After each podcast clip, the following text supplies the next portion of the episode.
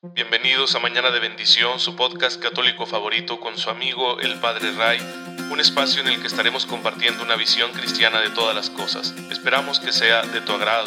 Gracias por estar aquí. Comenzamos.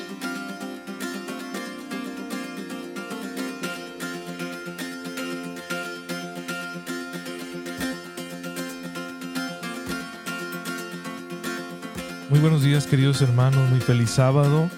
Bienvenidos a su podcast católico favorito Mañana de Bendición. Soy su amigo el Padre Ray. Espero en Dios que se encuentren muy pero muy bien. Ya saben, mi mejor deseo de cada día es que ustedes tengan una fe muy viva, bien despierta, que les permita encontrar y aprovechar la gracia que Dios ya está poniendo en sus vidas para que lo hagan todo a la manera de Cristo, con amor, con esperanza, con alegría, pensando no solo en sí mismos, sino también en los demás. Porque si algo enseñó Jesucristo es que hay que ser generosos en el amor. Y bueno, recuerden que todos los sábados la iglesia nos invita a venerar de manera especial a la Santísima Virgen María, Madre de nuestro Dios y Salvador, y a quien queremos mucho y tenemos como especial protectora en nuestra vida terrenal.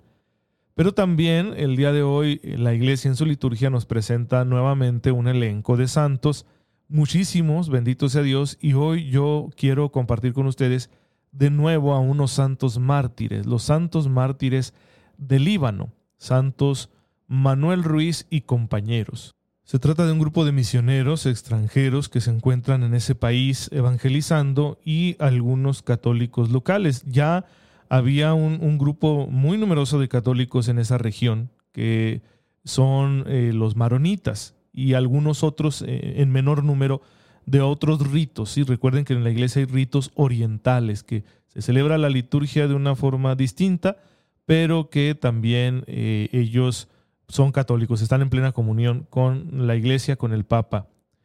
Y eh, el intento de estos misioneros era reavivar ¿no? a todos esos hermanos y, formarlos en la fe y ponerlos en comunión con la iglesia occidental para que no estuvieran aislados. Entonces en esa región de, Líbano, que no existía como una nación, de Siria, sí, pertenecían a, Siria, ellos llegaron a evangelizar en el siglo XIX. Y el, la noche del 9 al 10 de julio de 1860, fueron asesinados por los musulmanes en la ciudad de Damasco, ocho frailes franciscanos y tres laicos mm, católicos maronitas. Sí, todos ellos, once en total, fueron beatificados por el Papa Pío XI el 10 de octubre de 1926. Sus nombres son los siguientes: Manuel Ruiz, Carmelo Volta, Pedro Soler, Nicolás Alberga, Engelberto Colland, Ascanio Nicanor, Francisco Pinazo y Juan Santiago Fernández, así como los hermanos Francisco Mocio y Rafael Mazabki, que eran locales ahí, eran catequistas eh, maronitas de, de Damasco y fueron asesinados por odio a la fe. Estos misioneros estaban realizando una labor no solo de evangelización, sino también caritativa entre los pobres, los marginados de aquella región y eso les ganaba muy buena fama y hacía que cada día fueran recibidos con mayor benevolencia. Sin embargo, los fanáticos musulmanes pues veían esto con, con reserva, con odio, y quisieron obligarlos a que se hicieran musulmanes. Al rehusarse, bueno, pues entonces los eh, asesinaron, ¿sí? Les pidieron esa, esa renuncia a su fe, ellos se negaron, así que fueron asesinados por esa causa. Y pues ustedes saben que donde hay mártires la fe crece y así fue. ¿sí? Fueron un gran ejemplo para los cristianos que vivían en esa región de Siria, que era una región predominantemente musulmana. Y imagino que en ese entonces, por esos años, todavía era parte del imperio otomano, ¿sí? del imperio turco otomano. Y que era una gran nación ¿no? en aquel entonces y bueno, pues de una cultura predominantemente islámica. Y hasta la fecha sigue siendo difícil evangelizar en esas regiones porque los musulmanes no tienen la misma concepción que nosotros tenemos de, la autonomía de los gobiernos y que la iglesia y las religiones van por otro lado, en el sentido de que no nos apoderamos de, la autoridad. La iglesia no pretende sustituir a la autoridad civil. En cambio, en estas regiones, en estos países de mayoría islámica, siempre ven como una sola cosa la nación y la religión. La nación se define incluso como islámica, no existen repúblicas islámicas, como si existiera alguna república católica, ¿de acuerdo? Y esto eh, ciertamente era un esquema muy utilizado en la antigüedad cuando las naciones eran más homogéneas, pero ya hoy en día no. Se ha optado mejor por la democracia institucional, por estados aconfesionales. Y sin embargo, en el Medio Oriente, en África, eh, no se tiene tanto esa, esa noción y, llegan a existir todavía estos estados que son, naciones islámicas. Pues eh, por eso cuesta tanto evangelizar allá, porque se ve la presencia de una religión externa como una amenaza, aunque el cristianismo ha estado presente ahí por siglos, es anterior al Islam, solo que fue prácticamente borrado durante mucho tiempo de, esas regiones y hasta convertirse en una minoría que casi desaparece, ¿no? Como lo hemos visto ahora eh, con todo lo del Estado Islámico, ese grupo terrorista que causó tanto daño en Siria y en Irak. Bien, pues bendito sea Dios por los mártires, estos misioneros fueron fieles hasta el final, estos tres muchachos eran hermanos, sí, los tres, eh, laicos, maronitas, que ayudaban ahí en la evangelización en Damasco, pues también fueron muy valientes. Ojalá Dios nos dé hoy la gracia de ser igualmente valientes nosotros en las regiones, las circunstancias en las que hoy nos toca a nosotros dar testimonio. Hay que estar evangelizando, hay que hacerlo bien, con la confianza puesta en el Señor. Dios dará la gracia para que resistamos los embates del enemigo y que podamos superar cualquier prueba o dificultad, pues haciendo lo que nos toca. Somos servidores del Señor, tenemos que compartir su palabra y ya Él se encargará de llevar a fin, a buen término, todas las cosas. Nosotros hacemos nuestra parte, los resultados están en sus manos. Pero sin duda que con la gracia se puede ser valiente hasta el derramamiento de sangre, no renunciar a Jesús, ni aunque caigan sobre nosotros las peores amenazas. Y claro que quien tiene la fortaleza para dar un testimonio de este tamaño, pues es el alma que hace oración. El cristiano que lleva una vida espiritual seria, que se preocupa de su vida interior, que acude a los sacramentos, que escucha la palabra, que hace su oración en silencio, que toma el rosario, que se reúne con otros para orar, es el que va a ser capaz de ser así de generoso con el Señor. Porque además esta oración incluye precisamente la petición de que Dios nos libre del maligno. Está incluida en el Padre Nuestro, que es nuestro modelo de vida espiritual. y si el maligno nos va a atacar, si va a permitir que seamos tentados o si nos va a atacar en medio de las persecuciones, porque imagínense las tentaciones cómo se vuelven fuertes cuando uno es perseguido. Así que dices, híjole, ¿por qué la estoy pasando tan mal? ¿Por qué me sucede a mí si no estoy haciendo nada malo? Bien, pues ahí el maligno va a tener mucha fuerza y nos va a golpear duro. Pues eh, en la oración incluye eso, una protección contra el maligno. El pedirle constantemente a Dios que sea en nuestro defensor, que salga en nuestra defensa, para que derrote al maligno que quiere apartarnos de su voluntad.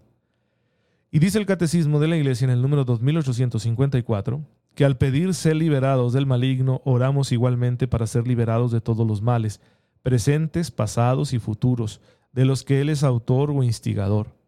En esta última petición, la Iglesia presenta al Padre todas las desdichas del mundo. Con la liberación de todos los males que abruman a la humanidad, implora el don precioso de la paz y la gracia de la espera perseverante en el retorno de Cristo. Todo eso incluye decir líbranos del mal, ¿sí? líbranos del maligno, de todo lo que el maligno causa, de todas las consecuencias del pecado en el mundo, y danos la paz y la gracia de permanecer firmes hasta que Cristo vuelva. Eso es lo que estamos pidiendo en eh, esta frase tan poderosa que incluye el Padre nuestro. Al orar así, dice el catecismo, estamos anticipando en la humildad de la fe aquel final glorioso cuando Cristo vuelva cuando venga aquel que tiene las llaves de la muerte y del reino de los muertos, el dueño de todo, aquel que es, que era y que ha de venir, Jesucristo nuestro Señor, nuestro Salvador, que vendrá a consumar todas las cosas. También hay una oración dentro de la misa, que se dice después del Padre Nuestro, donde está expresado lo siguiente y que va en la misma línea de lo que escuchamos en esta frase, líbranos del mal. Líbranos de todos los males, Señor, y concédenos la paz en nuestros días. ¿Para qué? Para que, ayudados por tu misericordia, vivamos siempre libres de pecado y protegidos de toda perturbación.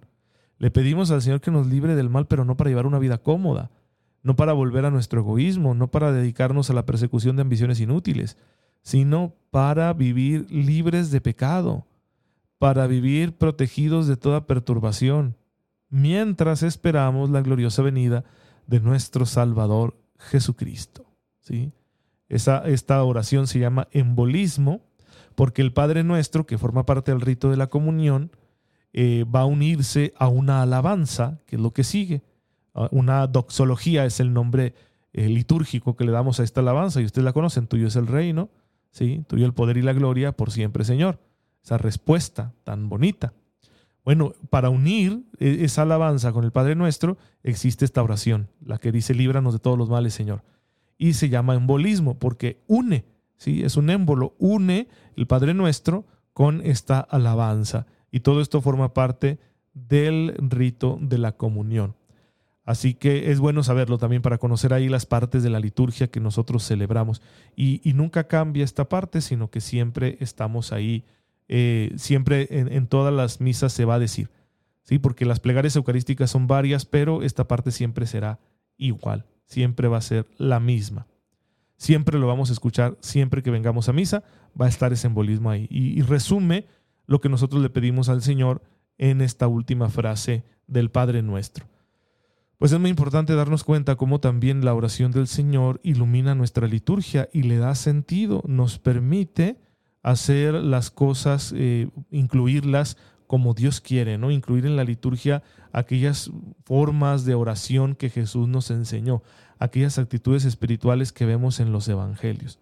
Por eso, con mucha humildad, cuando hacemos nuestra oración en la misa, hay que estar en espíritu de recogimiento para que estas palabras resuenen en nuestro corazón y no se conviertan en algo rutinario o mecánico, sino que nos ayude a poner el corazón en el Señor completamente hay que pedirle al Señor siempre con el corazón de Cristo, como Cristo nos enseñó. Hay que orar al Padre siempre siguiendo este modelo de vida espiritual que Jesucristo nos ha dado. Pues así llegamos al final del Padre nuestro, suplicándole a Dios que nos libere de todo mal, pero con esa finalidad. Si es doble finalidad, es tener paz en este mundo para llevar una vida sin pecado, y la otra es para estar esperando perseverantemente la segunda venida de nuestro Señor Jesucristo y porque no pedimos que nos libre del mal solo para seguir con nuestra vida, no normal, ¿verdad? Así como que a hacer lo que yo quiero, ¿no? No ese es el objetivo. Sería un despropósito pedirle esto al Señor para volver a llevar una vida egoísta. Se lo pedimos porque queremos ser santos y nos ayuda mucho a estar trabajando en nuestra santificación el que Él nos dé la victoria sobre el mal, el que nos proteja de las acechanzas del enemigo, el que nos libre de todas las cosas que aquejan a la humanidad. Porque cuando uno está en paz, con el corazón puesto en Cristo, uno puede dedicarse a trabajar por la propia salvación y la de los hermanos. Y a veces una perturbación, un ataque del enemigo, una cosa así, pues no nos deja hacerlo bien. Por eso le pedimos esto al Señor. No para llevar una vida cómoda y decir, ay, qué bueno, ya ando tranquilo, ahora sí, ¿verdad? A, ver televisión, a pasarme a gusto, a viajar. No, no es que eso sea malo, pero es que no es el objetivo de la vida. La vida es para entregarse y uno tiene que estarla entregando en las circunstancias en las que le haya tocado con el mayor amor posible, confiando en la gracia de Dios. Y sí ayuda muchísimo que nos conceda el Señor la victoria sobre los males que nos aquejan. Pues bien, hermanos, así llegamos al final del catecismo de la Iglesia Católica.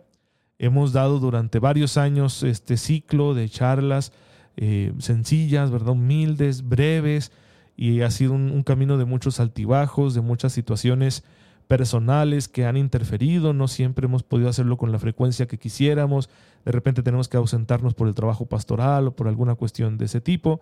Eh, hemos aprendido a superar limitaciones técnicas, a hacer las cosas pues de una mejor manera, hemos eh, estado creciendo, hemos llegado cada vez a más personas, yo sé que muchos de aquí no, no estuvieron desde el principio, muchos de los que hoy lo escuchan, que sepan que está todo guardado, gracias a Dios. No, no recuerdo el número de episodios, pero es enorme Bendito sea Dios y pues hemos terminado este estudio sencillo, esta presentación sencilla del catecismo de la Iglesia Católica. Ya lo acabamos, bendito sea Dios. la próxima semana habrá un episodio especial para dar el cierre a toda esta etapa de, de Mañana de Bendición y bueno, les haré también el anuncio de qué es lo que sigue. ¿Qué vamos a abordar en este espacio que Dios nos concede? Porque creo que hay que continuar. Ha hecho mucho bien, ¿verdad? El día de hoy ahorita eh, al llegar aquí a la oficina de la parroquia encontré personas que no conocía yo personalmente, pero que las tengo ahí agregadas a los grupos de Mañana de Bendición. Y, qué bonito es que me digan, Padre, ¿cómo nos hace bien esto? Bueno, pues para eso es, ¿sí? Para eso es, para la gloria de Dios, para que sea una bendición para ustedes, hermanos, que puedan formarse en la fe y sobre todo que se sientan muy impulsados a tomarse en serio la llamada universal que Dios nos hace a la santidad. Te damos gracias, Padre, porque nos permites servirte, aunque somos indignos y pecadores, y conoces tú bien nuestras deficiencias y limitaciones, nos invitas a ser parte de tu proyecto de salvación. Ayúdanos, Señor, a hacerlo con un corazón generoso, buscando tu gloria, buscando la salvación del género humano, y que en el proceso lleguemos a ser santos. Por Jesucristo nuestro Señor. Amén. El Señor esté con ustedes. La bendición de Dios Todopoderoso, Padre, Hijo y Espíritu Santo, descienda sobre ustedes y los acompañe siempre. Gracias hermanos por permitirme llegar a sus hogares y a sus corazones. Rueguen por mí, yo lo hago por ustedes y nos vemos el lunes, si Dios lo permite.